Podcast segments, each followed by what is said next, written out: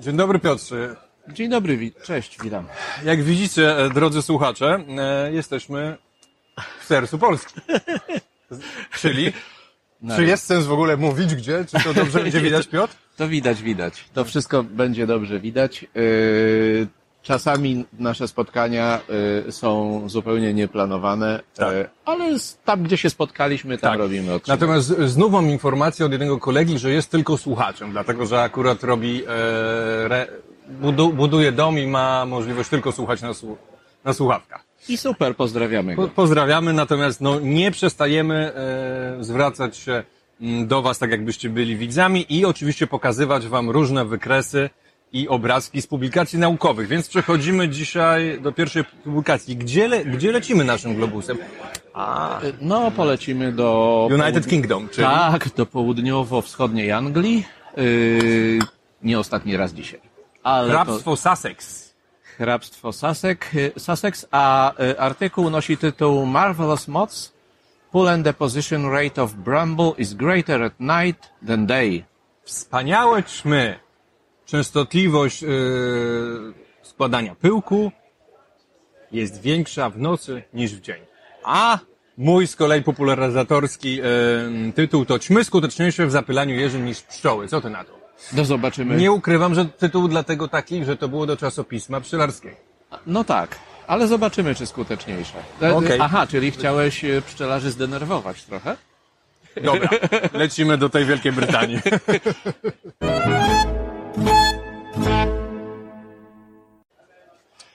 Piotrze, e, czy zdenerwować, czy nie, to wyjaśnimy sobie na końcu. Moim zdaniem po prostu powiadomić. Ale e, czy słyszałeś może o takim procederze, że tak powiem trochę w cudzysłowie, e, w przyrodzie, jak nocne zapylanie? No oczywiście, że tak. Tak? Oczywiście, że tak. Ja myślę, że my pszczelarze troszkę tego nie doceniamy i troszkę robimy wbrew temu trendowi, wyjeżdża, każąc rolnikom wyjeżdżać z opryskiwaczami tylko wieczorem. Y, Może trzeba by się troszkę zastanowić nad tym, czy to jest dobre podejście. Z agrotechnicznego punktu widzenia tak. Y, Jeśli mamy świadczyć rolnikom usługi zapylania przy pomocy naszych pszczół, to tutaj yy, wydaje mi się to mieć sens. O ile rolnicy tylko z naszych pszczół, Korzystają. pszczoły miotnej, tylko korzystają przy zabieg, przy procederze agrotechnicznym, jakim jest również zapylanie. Bo Oczywiście. może niekoniecznie. I tutaj właśnie przechodzimy do ciem, słuchaj. A dlaczego zapytałem o to nocne zapylanie? Bo wiesz, że to jest, o ile były spekulacje, że coś takiego się odbywa, to tak naprawdę na serio bada się to dopiero od 12 lat. Tak, nigdy wcześniej nie pomyślano o tym. I jest to dużo trudniejsze. Co e, udowodni nam to badanie, bo pokażemy tutaj wam zdjęcia. E, no co, no po prostu musiano kamery na polu Jerzyn e, zamontować, żeby no pra, prawie Tak. całą dobę z przerwą na ładowanie się baterii robiły automatycznie zdjęcia, w tym również nocnym owadom. I dlaczego jest do tego, no to jest oczywiste, dlaczego powinna być lepsza technika, bo musi e, Obiektywy i rejestrować czułości, tak, musiał, musiały być te zdjęcia czy rejestrowane. w promieniowaniu podczerwonym, czy ultrafioletowym, no musi operować, bo jest noc jest ciemno. To nie może być zwykła fotografia. Ale mm, do szczegółów Tak. badanie prowadzono przy użyciu sześciu kamer przez trzy doby prawie ciągiem, właśnie z przerwami na ładowanie, na kwiatach jeżyn i te kwiaty jeżyn podzielono na trzy grupy. Jedne były... Zdjęcia rejestrowano co 30 sekund. Co jeszcze może 30 powiedzieć. Także- sekund. Także zobacz, I- jak on to daje I zrobiono ich 380 Tak, tysięcy. Bo tych to tyle daje. Tak. Mhm. Więc te jeżyny y, w części były nocą zasłaniane, y, a w dzień były dostępne dla owadów. Y, Znaczy, ogólnie były trzy grupy. Tak. Bo jedne były takie, które w ogóle były zasłonięte, żeby sprawdzić, jak będzie bez zapylania. tak. E, Jedne były otworzone tylko na pewien okres w, w dzień, W dzień? a trzecia grupa w nocy. w nocy. Y, Takimi muślinowymi workami delikatnymi, które nie mogły uszkodzić kwiatów, za to Tak. zabezpieczały te kwiaty przed dostępem. Tak, bo kwiaty są bardzo delikatne, ale same też e, później, jak zebrano te zdjęcia owadów zapylających, to same też owady podzielono na różne grupy. Mm, czyli tak, podzielono na, już pomagam sobie ściągom, ściągą, ponieważ gatunków pszczoły jest tak dużo, które odwiedzają te kwiaty, więc e, generalnie wszystkie pszczoły poza trzmielami wrzucono do jednej grupy, wydzielono trzmiele, wydzielono muchówki, ale w muchówkach wydzielono bzygowate, dlatego że one znane są e, z chętnego zapylania różnych e, roślin. Zgadza się. I wydzielono od niebzygowate. Dalej, wydzielono chrząszcze No i główno, główne, głównych bohaterów tego badania, czyli motyle, ale wśród y, motyli wydzielono jeszcze ćmy. Bo nie wiem, czy wiesz, taka ciekawostka dla was, drodzy widzowie, i dla ciebie, że y, ćmy to są po prostu motyle. No tak. Mało tego, ale budzą mniejszy podziw i dlatego są o wiele mniej zbadane. Natomiast jest ich o wiele więcej niż motyli e, dziennych. Dziennych. Uważane za brzydsze, ale ja kiedyś e, bardzo chętnie ćmy obserwowałem. E, Wtedy byłem bardzo młodym człowiekiem, ale sprawiało mi to dużą frajdę. Lubiłem ćmy. Też mam takie obserwacje. Jak się przyjrzeć ćmom, jak nawet ich tym szarowym wzorkom na, Tak. na skrzydłach, po prostu niektóre piękno w przyrodzie wymaga pewnej cierpliwości. To prawda. Ale kurczę, ale powiem Ci, że tak samo te znienawidzone ślimaki e, czy pijawki. Nie wiem, czy kiedyś prawda. się przyglądałeś skórze pijawki albo tego ślimaka, mo, mo, tego, e, jak one się nazywają, to takie bez... E, Inwazyjne bez e, muszli. E, mo, pomrowy. Kurczę, niektóre mają dosłownie skórę węża. No zgadza się. No, piękne są. Podob- Dobrze. podobnie Przepraszam za ten off-top, ale i czasami się on może pojawić. W każdym razie, no, jaki jest wynik tych, y, tej bardzo dużej ilości zdjęć automatycznych, które porobili, porobili naukowcy? No więc nie stwierdzono znaczących e, różnic w częstotliwościach odwiedzin kwiatów e, w tych trzech dobach. Czyli e, pogoda była mniej więcej podobna, warunki były mniej więcej podobne. Aha, jeszcze jedno, bo potem te, zebrano te ziarna, e, I ręcznie i ręcznie. zebrano ręcznie e, znamiona tych kwiatów e, i poddano je badaniu, żeby Tak. z, z, policzyć, ile ziaren pyłku zostało na nich osadzonych. I Bo okazało się, że, że tempo gromadzenia na pyłku było zdeterminowane przez ilość odwiedzin zapylaczy i czas ekspozycji odsłoniętych kwiatów. Natomiast ważna uwaga, jak, o co chodzi w tej skuteczności zapylania, bo tylko, bo wiadomo, że zapylacze zbierają sobie różny pyłek, natomiast tylko pyłek, który zostanie przeniesiony e, i upadnie przypadkowo bardziej lub mniej Tak. e, na, znamie znamiono, ma zdecydujący wpływ na zapylenie, więc trzeba określić, że pod względem kryterium, skute- kryterium skuteczności jest to, czy akurat upadł ten pyłek na, na to zna, znamię, bo jak się okazało w tym badaniu, można odwiedzać kwiat bardzo często, ale wcale nie, e, ten pyłek nie musi upadać na to znamię, prawda? No to prawda. Mm, W ciągu dnia pon- ponad y, 58% odwiedzających to były te muchówki. Y, Dużo więcej niż pszczoły, Piotr. Dużo więcej niż pszczoły, to prawda. Y, Pszczoły miały, y, pszczoły były nawet za czmielami. Mhm. Czmiele miały prawie 18% odwiedzin, pszczoły y, 17% z małym haczykiem. Już to pokazuje, o tutaj, faktycznie, dipte, diptera to są, mm, to są muchówki Tak. i zobaczcie sobie, że zdecydowanie pod względem ilości górują. Było, było ich najwięcej. Ale zgodnie z przewidywaniami okazało się, że ta ilość nie musi się przekładać właśnie na, to, na tą skuteczność zapylania. Znaczy w pewnym sensie musi się, bo w ciągu dnia jednak e, tego pyłku gromadziło się e, najwięcej. E, Ale to pokazujesz nie ilość pyłku, Tutaj. tylko Tutaj. tak. Tak, w ciągu dnia, czyli e, żółte, żółta kreska, to jest taki wykres dosyć specyficzny, którego rozkład, e, im wyżej, tym jakby więcej, ale rozkład e, od dołu do góry oznacza mm, zróżnicowanie, jakie było w tej grupie. No ale ogólnie sumarycznie, e, czy, czy średnio, no ten żółty jest wyżej, to znaczy, że, że tego gromadzenia pyłku było więcej, ale Mhm. dlatego, że było więcej odwiedzin, Było o wiele więcej odwiedzin. E, Ty, tych muchówek zarejestrowano prawie 2000, e, a ciem nocą zarejestrowano niecałe 550, więc już tutaj widać ogromną różnicę. Ale też dzień w, tych, e, w tym rejonie, w, e, wtedy kiedy te badania były robione w czerwcu, jest ponad dwa razy dłuższy od nocy. To a jeszcze widzisz, musimy a wziąć widzisz, pod a uwagę. widzisz, faktycznie. I częstotliwość osadzania się pyłku z godziny na godzinę była jednak większa nocą, przy mniejszej Tak, ilości kiedy weźmiemy pod uwagę czas i proporcje, jakie w określonym czasie, e, proporcjon- czas proporcjonalnie do, mm, do ilości zgromadzonego pyłku, Mhm. który jest skuteczny w zapylaniu, no to co się okazało? Że jednak te nocne zapylanie delikatnie jest wyżej. Tak. E, a okazało się, że oj, no 90 parę procent, blisko 100, zdecydowanie e, stanowią tego nocnego zapylania ćmy. No, czyli ćmy akurat w przypadku jeżyn są ważne. Są ważne przy Są zapylaniu. bezkonkurencyjne. to nie znaczy, że te inne owady jakby nie grają w ogóle istotnej roli, no bo e, na, na całość zapylenia e, jest cały, cały ten proceder zróżnicowanych gatunków, prawda, się, e, nie wiadomo co by było, gdyby nagle nie pozwolić Tak. w ogóle dziennym owadom na zapylanie. Niemniej, ćmy, można powiedzieć, że są ogólnie niedoceniane. Jeszcze jedno, yy, nie możemy patrzeć przecież tylko na jeżyny, musimy patrzeć na całe środowisko, a w innych yy, kwiatach może być inaczej. Tak, i oni nawet postulują, że to otwiera oczywiście drogę, to standardowa śpiewka na koniec artykułu naukowego, że nasze badanie oczywiście otwiera drogę do możliwych innych badań i między innymi postulują to, co już raz omawialiśmy, żeby badać w różnych sadach. Być może okaże się, że często y, pszczoły miodne nie są potrzebne, Piotrze. Oj, tam nie są potrzebne. Pszczoły miodne oczywiście, że są potrzebne. Zależy do czego. Nie, no pełnią bardzo ważną rolę w środowisku Oczywiście, i nie, ale- nie negujemy tego.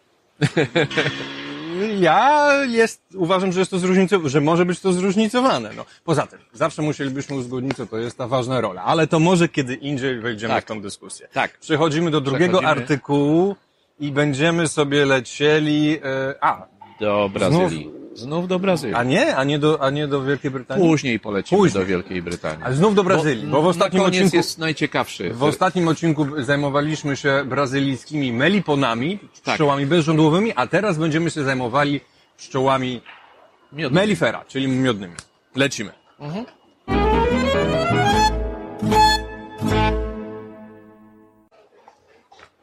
Zlatujemy do Brazylii, do rejonów tropikalnych. Ostatnio omawialiśmy melipony, a teraz e, pszczoły dręczooporne, zafrykanizowane. Czy mówi Ci coś data 1957 rok? No to, to był moment, kiedy y, przywiezione z pszczoły afrykańskie uwolniły się do środowiska i y, zhybrydyzowały się, że się tak wyrażę, z y, lokalnie występującymi pszczołami europejskimi. A czy wiesz, czy słyszałeś o tym, jaką specjalną cechę mają te pszczoły w porównaniu do innych pszczół miodnych? Ta populacja zafrykanizowana. No też już trochę wiem. Znaczy, y, wszyscy wiemy, że są bardziej agresywne. I Ale to jest... w ogóle one się uwolniły i też dopowiedzmy, że rozprzestrzeniły się na całą Amerykę Południową i, I trochę na północ. Tak, i trochę Tak, na także północ. są ekspansywne. No dobra, ale wszyscy mówią, że one są odporne na dręcza pszczelego, czyli... E, One są w ogóle bardziej odporne na choroby y, od pszczół europejskich. Y, są bardziej y, wydajne, y, czyli chyba więcej miodu Tak, przynoszą, tak. nie wiem, w przeliczeniu na pszczołę. Okej, tak słyszałeś? Tak słyszałem, tak y, znalazłem. Te, tego nie wiem. Zawsze interesowałem się tym problemem dręczooporności. Y, Nazwano to większą produktywnością od Okej. pszczół europejskich. Ale najważniejszą cechą dla nas dzisiaj jest to, że tolerują varroa destructora. No dobra, tylko że wiesz, toleruję. No właśnie, zawsze przyglądano się tej tolerancji tylko, czyli e, mm, rzeczywiście, no faktem jest, że można tam trzymać pszczoły na terenie Brazylii bez leczenia i te pszczoły po prostu przeżywają na pasiekach w zadowalającym procencie. E, no i rzeczywiście produkują miód, nie tak jak powiedzmy te pszczoły e, niektóre, prawda, bez leczenia w naszym rejonach, że coś tam przeżyje, ale no miodu prawie nie ma. Nie, Tak. tam normalnie można prowadzić gospodarkę pasienną, tylko trzeba być specyficznie ubranym, e, no bo rzeczywiście są bardziej obronne. Ale wyobraź sobie, że nikt przez te niespełna 50 lat, bo badanie jest odsier... bo badanie, w ogóle, może powiem tytuł badania, czyli dręcz, e, porażenie dręcza pszczelego populacji pszczół zafrykanizowanych w Brazylii, analiza historycznego porażenia, czyli oni analizują wszystkie zgłoszenia na ten temat, publikacje naukowe, e, wykazy e, pojedynczych pszczelarzy, a nawet analizy z konferencji od 77 do 20 roku. Wszystko analizują. E, Powiedzmy, że 77 rok to jest ten rok, kiedy w Brazylii ogłoszono, e, że nastąpiła inwazja Tak, dręcza tak, tak. pszczelego, bo ona się tam pojawiła w 72, ale w 77 się poddali. No- I rzeczywiście od tego momentu zaczyna się ta przeglądówka, a nikt wcześniej e, nie, nie wziął tego co, tak mo- dokładnie. Możliwe, że też wcześniej leczono. Po prostu tutaj jakby poddano się i stwierdzono, że te pszczoły sobie jakoś radzą, więc yy, no już jakby ogłoszono, że nie trzeba ich leczyć. Może tak. Rzeczywiście tam pszczoły nie są leczone i teraz okazuje się, że że nikt porządnie nie przeanalizował No. przez te niespełna lat y, tych y, porażenia tych pszczół. Wiesz, no okej, możemy, Wzięli tu- nie możemy mówić w pełni o odporności, kiedy nie znamy po prostu jak ta populacja się cała ma. Tak, no wzięli tu pod uwagę 26 artykułów, 32 e, streszczeń kongresów i 13 e, badań nieopublikowanych e, nigdzie. I teraz zobacz sobie ile naukowców, zobaczcie sobie, wy, ile naukowców przyłożyło się do tego badania. Tu połowę kartki i tu cała kartka. Liczyłeś? Liczyłem. Ile? 118 osób. Przepraszam mm, te osoby, że je nie wymienię. Nie, nie wymienimy. Szczególnie, że Ale zobacz w jakim języku oczywiście Odsyłamy do źródeł, odsyłamy do Tak. źródeł, można e, sprawdzić. 118. No w każdym razie, co tam, co tam ciekawego wyszło? Wyszło, że rzeczywiście to porażenie, e, wyszło, że porażenie się zmieniało. E, Bywało tak, że było bliskie zero, a bywało tak, że było 15%, czyli już takie uznane za naprawdę tragiczne, natomiast średnio... Dla mimo- naszych pszczół tak, tragicznych. średnio mimo wszystko wyszło około 4, 4,5%. Ale jeż- biorąc pod uwagę średnią, no okazuje się, że to nie zmienia się jakoś tak bardzo. Tutaj to pomara... Tutaj zobaczcie, widać, e, niebieskie to są badania. Tak. Czyli e, pomiary, można powiedzieć. Widać rozstrzelenie, że jest duże, ale trend jest nieznacznie Tak jest. podnoszący się, ale bardzo delikatnie po... Bez gra- względu na to, w którym roku było badanie prowadzone, Tak. e, mniej więcej podobny poziom. e, Można powiedzieć, że, e, że porażenie utrzymuje się mniej więcej na stabilnym poziomie, natomiast pewnym problemem jest nierównomierny zrób rozkład danych. Zobaczmy sobie, skąd pochodzą te dane. Naprawdę, ewidentnie tak. niektóre rejony są faworyzowane. Co za to odpowiada, to już mówiliśmy powsze- dwa odcinki temu. Oczywiście, no zresztą w Amazonii mm, pszczół miodnych jest niewiele. Tak, tak. Tu- ty, tyle, ile, ile żyje w warunkach naturalnych. Także można powiedzieć, że... Ale no, jeszcze powiedzmy, no, powiedzmy, że e, e, spodziewano się tej tolerancji większej Tak, e, ze względu na to, że pszczoły zafrykanizowane krócej wychowują czerw pod zasklepem i, i chociażby z tego powodu, a także wykazują większą, większe zachowania higieniczne, odsklepiają czerw, który jest podejrzany, potrafią go z powrotem zasklepić i pozwolić mu się rozwijać. ale E, też ich czerw ma naturalnie krótszy okres rozwoju. To No też właśnie. sprzyja. Tak. Ale A i podobno jeszcze haplotyp y, dręcza pszczelego, który, y, który rozwija się gorzej. Mniej plenne są te, y, mm, te szczepy, które żyją w Brazylii. Natomiast może nie można zapominać, jak tutaj zwracają uwagę naukowcy, o tym, że Brazylia mimo wszystko ma specyficzną gospodarkę. O, światłość nastała. Pięknie. Dlatego, że mm, no,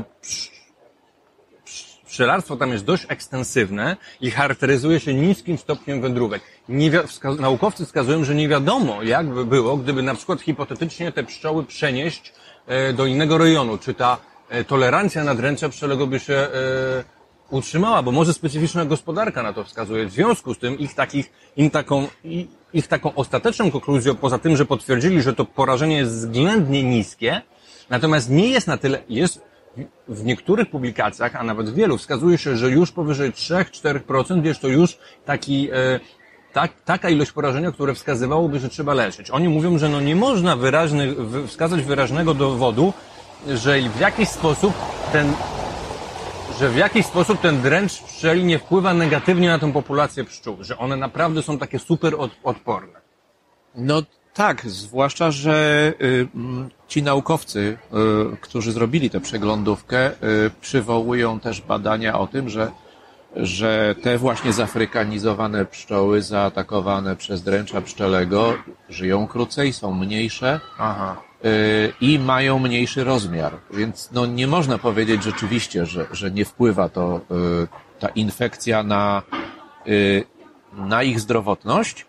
Niemniej y, pszczelarze nie wykazują upadków z powodu, y, No tak, z powodu ale no i teraz pytanie, czy to znaczy, że te pszczoły są zdrowe, czy nie? Wracając trochę do, do artykułu, zobaczcie sobie, który omawialiśmy w poprzednim odcinku, czyli szóstym. Ja się nie podejmuję. Nie, musielibyśmy ustalić kryterium. tak, dokładnie. No nic. Mamy podsumowane 40 lat e, populacji pszczół zafrykanizowanych w Brazylii. Odsyłamy do źródła i do dyskusji pod filmem. Lecimy, z, wracamy właściwie do Wielkiej Brytanii. Wracamy do Lotem- Wielkiej Brytanii, Lotem trutnia. do Herefordshire. Lotem trutnia.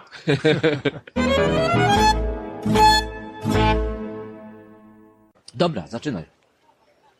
Siadaj, siadaj Piotr, mam dla Ciebie e, super ciekawostkę o kolektywnym zachowaniu organizmów, e, takim powiedzmy rojowym. Nie wiem, czy widzisz tam te gołębie. Przypatrz się dokładnie, te słynne krakowskie e, na gołębie. O, widzisz? Tak, tak, Jak startuje właśnie. jeden, to, w- to po, podjudza, żeby, wszy, pobudza wszystkie, żeby startowały. A często widzimy, o, że na przykład, o, nagle to ląd, działa. patrz, patrz tutaj, lądują wszystkie, a czy, czy, czy myślisz, że... Ale chcesz powiedzieć jak rój pszczół?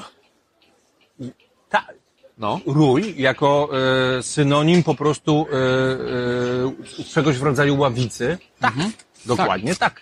Ale nie wiem, czy widziałeś, dzisiejszy artykuł będzie o, o mm, tak, o kongregacjach trutni, czyli miejscach gromadzenia się trutni. Nie wiem, czy słyszałeś taką mm, taką hipotezę, że e, trochę taką tajemną, że trutnie zawsze wiedzą, e, mają swoje ulubione miejsca, gdzie unasieniają się z matkami i, i są ponoć takie miejsca. Słyszałem kiedyś coś takiego, że gdzieś podobno na dworcu w Poznaniu jest, że już wiadomo, że tam jest od kilkudziesięciu lat. Tak, wiemy o tym. Wiemy o tym nawet, bo wcześniej też były prowadzone badania na ten temat. E, Tyle tylko, że tam były, tam były problemy w tych badaniach. Słuchaj, Wiedzieliśmy, wiedzieliśmy, że skupiska trutni mają około 250 metrów średnicy, że są zawsze w tych samych e, miejscach z, e, i w ciągu kolej, i w ciągu roku, i także e, rok po roku. Ale ale pewna grupa naukowców za pomocą sprytnych narzędzi, o których zaraz opowiemy z Wielkiej Brytanii, yy, postanowiła się przyjrzeć i sprawdzić to zagadnienie. I wiesz, oni piszą, że te wcześniejsze Ale badania były błędne. pozwolisz, no właśnie, te badania, ja też uważam, że one były błędne, bo one były robione przy pomocy albo uwięzionych matek, albo przy pomocy zanęt feromonowych. I y, ja, i, Pozwólmy może teraz koniu sobie przejechać ładnie. y, tak, konik sobie przejeżdża. Y, Znaczy- I z, z, Czy znaleziono... tak fajnie ma, to inna sprawa, ale to... Tak, to możemy przy tym, przy innym badaniu do Tak. tego wrócić. E, I teraz, e, ponieważ stwierdzono, że zanęty feromonowe potrafią wyciągnąć trutnie na 800 metrów w głąb morza, no to już to, e, e, to nam te, te Czyli jak, rozu- jak rozumiem, badań. sugerujesz, że w tych innych badaniach tak naprawdę nie badano, czy trutnie spontanicznie gromadzą się w tych miejscach właśnie, e, tych zbiorowiskach swoich, tylko badano to, co jak najwyżej badano, jak się zachowują jak różne matki e, zamknięte w klateczkach e, pobudzają trutnie, żeby tam przyleciały, tak? To Tak badano jest. de facto, tak? Tak jest. No właśnie. No dobra, i teraz wracamy do e, artykułu, o którym mówimy. Nastał XXI wiek Nastał XXI i wiek. posłużono się e, czymś takim. E, Opowiększymy wam to. Widzicie tego trutnia, który ma taką antenkę przyczepioną. Mhm. I tutaj normalnie można by powiedzieć, że niemalże jakiś wojskowy sprzęt tutaj stoi. E, No bo to jest radar morski. No to, to dość prawdopodobne, że wojskowy. I ja- Jakby była prowadzona tutaj jakaś walka radioelektroniczna, a tak naprawdę zobaczcie sobie, że. Bo czy, czy, czy posłużono się tutaj pewnym sprzętem, który może być e, stosowany do podsłuchań albo do, e, albo do walki w tym sensie, do, do, że do wyłapywania pcheł tak zwanych. Czy to jest te, tego rodzaju sprzęt? W zasadzie tak, bo to są, to są te, te y, elementy, które widzimy na, przyklejone do trutnia, to są transpondery. Transponder to jest takie urządzenie, że jak dostanie jakąś falę, y, są różne transpondery, te są radarowe. Jak dostanie jakąś falę, to wzmacnia ją, przekształca na inną częstotliwość i taką samą falę wysyła. Y, czyli Czyli y, może, może to być używane właśnie do, y, do, do y, wyłapywania podsłuchów, do, do przekazywania tych podsłuchiwanych informacji. Bardzo dużo krótkofalarzy używają transponderów. Y, Łączą się z nimi i dzięki temu mogą nawiązywać połączenia na większe odległości. No w każdym razie Ale- przyczepiono te sprytne małe urządzonka do tułowia, do Tak. trutni. Trutnią przyklejano, od razu powiedzmy, że spróbowano z matkami, którym y, przyklejano krążki metalowe, a te transpondery przyczepiano na lot godowy na magnesikach neodymowych, ale to się nie zupełnie udało. Ale duży tutaj respectable, czyli szacunek dla tych naukowców. Wiesz dlaczego? Bo przyznali się do porażki. Co nie, musi, Tak. nie jest, bo nie często musi się zdarzać. Otóż przyznali się, że akurat w części z matkami te badania im się raczej nie udały. Czasami matkom i spadały, nie, nie potwierdzili tej hipotezy, o której Tak, później. e, tylko dwie e, matki e, z tych badanych wróciły ze znamieniem godowym i jedna z nich raczej na pewno została zapłodniona nie w miejscu gromadzenia się trutni, a w pobliżu ula. To zostawmy jako ciekawostkę, bo wkrótce pewnie Tak, się to troszkę wkrótce, wyjaśni. Wkrótce to wyjaśnię. No, no w każdym razie, nie wdając się dokładnie w szczegóły ilościowe, po prostu e, badano, jak te trutnie sobie latają na podstawie pojedynczego osobnika. Po prostu mm, ogólnie zarejestrowano 648 lotów. I okazało, e, badano co najmniej 78 trutni przez e, dwa lata, 2000, przez dwa sezony, w Dwa 2016 i 2017 roku. No i co się okazało? Taka ciekawostka, że pierwsze loty, jak trudnie wylatują z ula, są trochę podo podobne do, właściwie są lotami orientacyjnymi, tak jak robotnica i matka uskutecznia. Tak, z tym, że tylko jeden lub dwa loty. Tak. Niewiele. Natomiast y, y, tu badacze porównują raczej te loty do robotnic y, czmiela ziemnego. Aha. Z tego powodu, że te 648, o których powiedziałeś, to były tak zwane sekwencje lotów. Oni jeszcze te sekwencje podzielili na loty proste i loty zawiłe. I, i te, te właśnie sekwencje badano i sprawdzano, gdzie one następują. Okazało się, że te loty zawiłe nas, następują nie tylko w miejscach gromadzenia się trutni, bo to się potwierdziło, że one gromadzą się rzeczywiście w tych samych miejscach. Ale, y, ale te loty zawiłe y, zdarzają się też na trasie do lotu, oprócz lotów prostych, i zdarzają się też dookoła uli.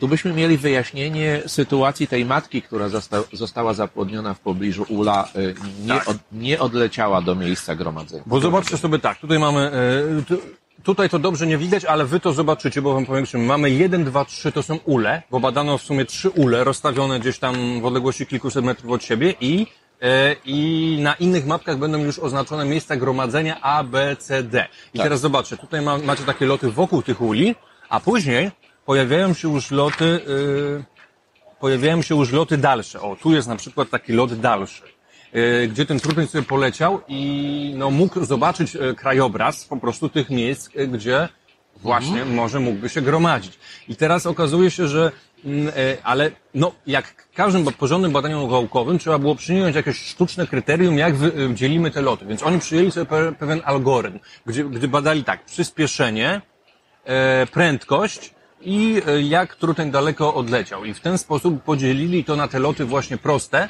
Tak. i zawiłe. I teraz zawiłe. okazuje się, że jak trudnie latają tymi zawiłymi lotami, czyli tak po prostu mają, y, jest pewnego, można znaleźć miejsca, które mają pewne centrum. Ono jest mniej więcej o, y, o średnicy 50 metrów, 30 do 50. 30 do Dużo 50 węższe niż uważano do tej pory. Natomiast wokół tego trudnie robią takie różne loty, o mniej więcej takie, zawiłe.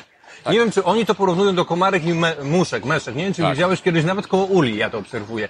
Tuż przed zachodem słońca. Maleńkie skupiska zgromadzenia. Tak, i, i to robią trudnie. I słuchaj, i, i przebadali to w ten sposób, że mierzyli po prostu ich e, przyspieszenie. Właśnie. I oka- bo okazuje się, że w, przyspieszenie, że w tym miejscu dużo szybciej latają. Y, Ktoś to, y, n- ci naukowcy to porównali do takiej y, studni o ściankach ze stałym potencjałem. Czyli one wyglądają jakby były gumkami przywiązane do centrum. Im dalej odleciały, tym szybciej wracały do tego środka oblotu. No i tu jest główny klucz. A tu mamy cały, tak. Tak, tu jest główny klucz. Tu gdzie żółte, to po prostu latały szybciej i częściej i co? I tutaj oczywiście na początku latają blisko uli, ale później y, tu gdzie jest żółte da się wydzielić y, A, B, C, D. I okazało się, że są te miejsca gromadzeń, tylko.